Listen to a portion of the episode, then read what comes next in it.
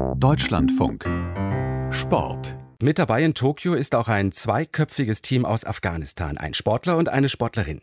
Zuerst hieß es, dass die beiden wegen der Lage in Kabul nicht nach Tokio kommen können, doch am Wochenende verkündete dann das Internationale Paralympische Komitee stolz und glücklich, dass die beiden afghanischen Sportler jetzt doch noch in Tokio angekommen seien. Wie Sie sich vorstellen können, war das Zusammentreffen extrem emotional. Es flossen viele Tränen von jedem im Raum. Es war wirklich, wirklich ein bemerkenswertes Treffen.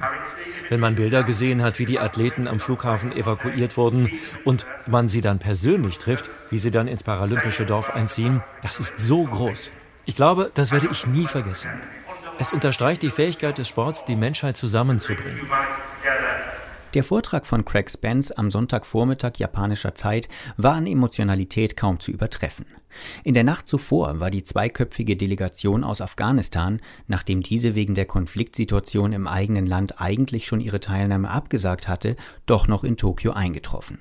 Zuvor war sie über Kabul nach Paris evakuiert worden, von wo sie dann mit einer Maschine von Air France an den Austragungsort der Paralympics geflogen waren.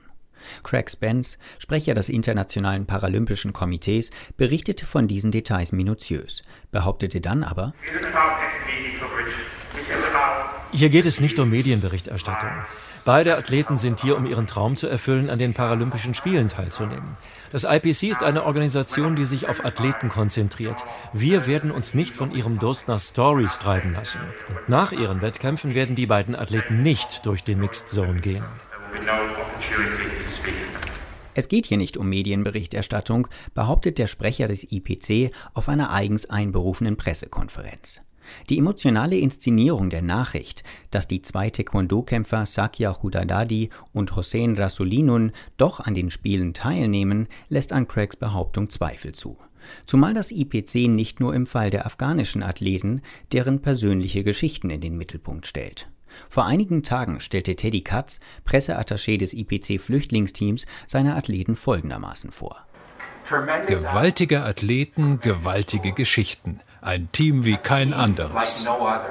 Auch bei anderen Athletinnen und Athleten bemüht das IPC gern Narrative, die mit großen Rückschlägen beginnen, aber wegen des starken Willens der Athleten in Unbesiegbarkeit münden. Denn sie sind ja hier, bei den Paralympics. Gern betont das IPC auch, man inspiriere mit diesen Geschichten die ganze Welt. Was zutreffen mag, zeigt zugleich, wie sehr es hier sehr wohl um Inszenierung und Berichterstattung geht. Und es scheint zu gelingen. Das IPC und die Paralympics wachsen seit Jahren.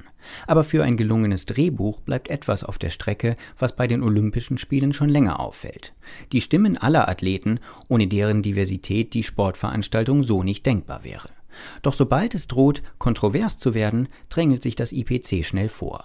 Bei der Pressekonferenz des Flüchtlingsteams blockte der Presseattaché sämtliche politische Fragen ab, bevor die Sportler antworteten. Und die afghanischen Athleten sind nun in Tokio, sollen aber keinen Satz mit Journalisten austauschen. Craig Spence sagte am Sonntag noch dies. Ich glaube nicht, dass Sport und Politik eine besonders gute Mischung ergeben. Wir sind eine Sportorganisation und wir versuchen, dass die Paralympics das Beste der Menschheit zeigen. Das sind Worte, die wenige Wochen zuvor genau so bei einer Pressekonferenz der Olympischen Spiele hätten fallen können. Von ihrer größeren und beeindruckend vermarkteten Schwesterorganisation IOC hat das IPC offenbar einiges gelernt sagt Felix Lill.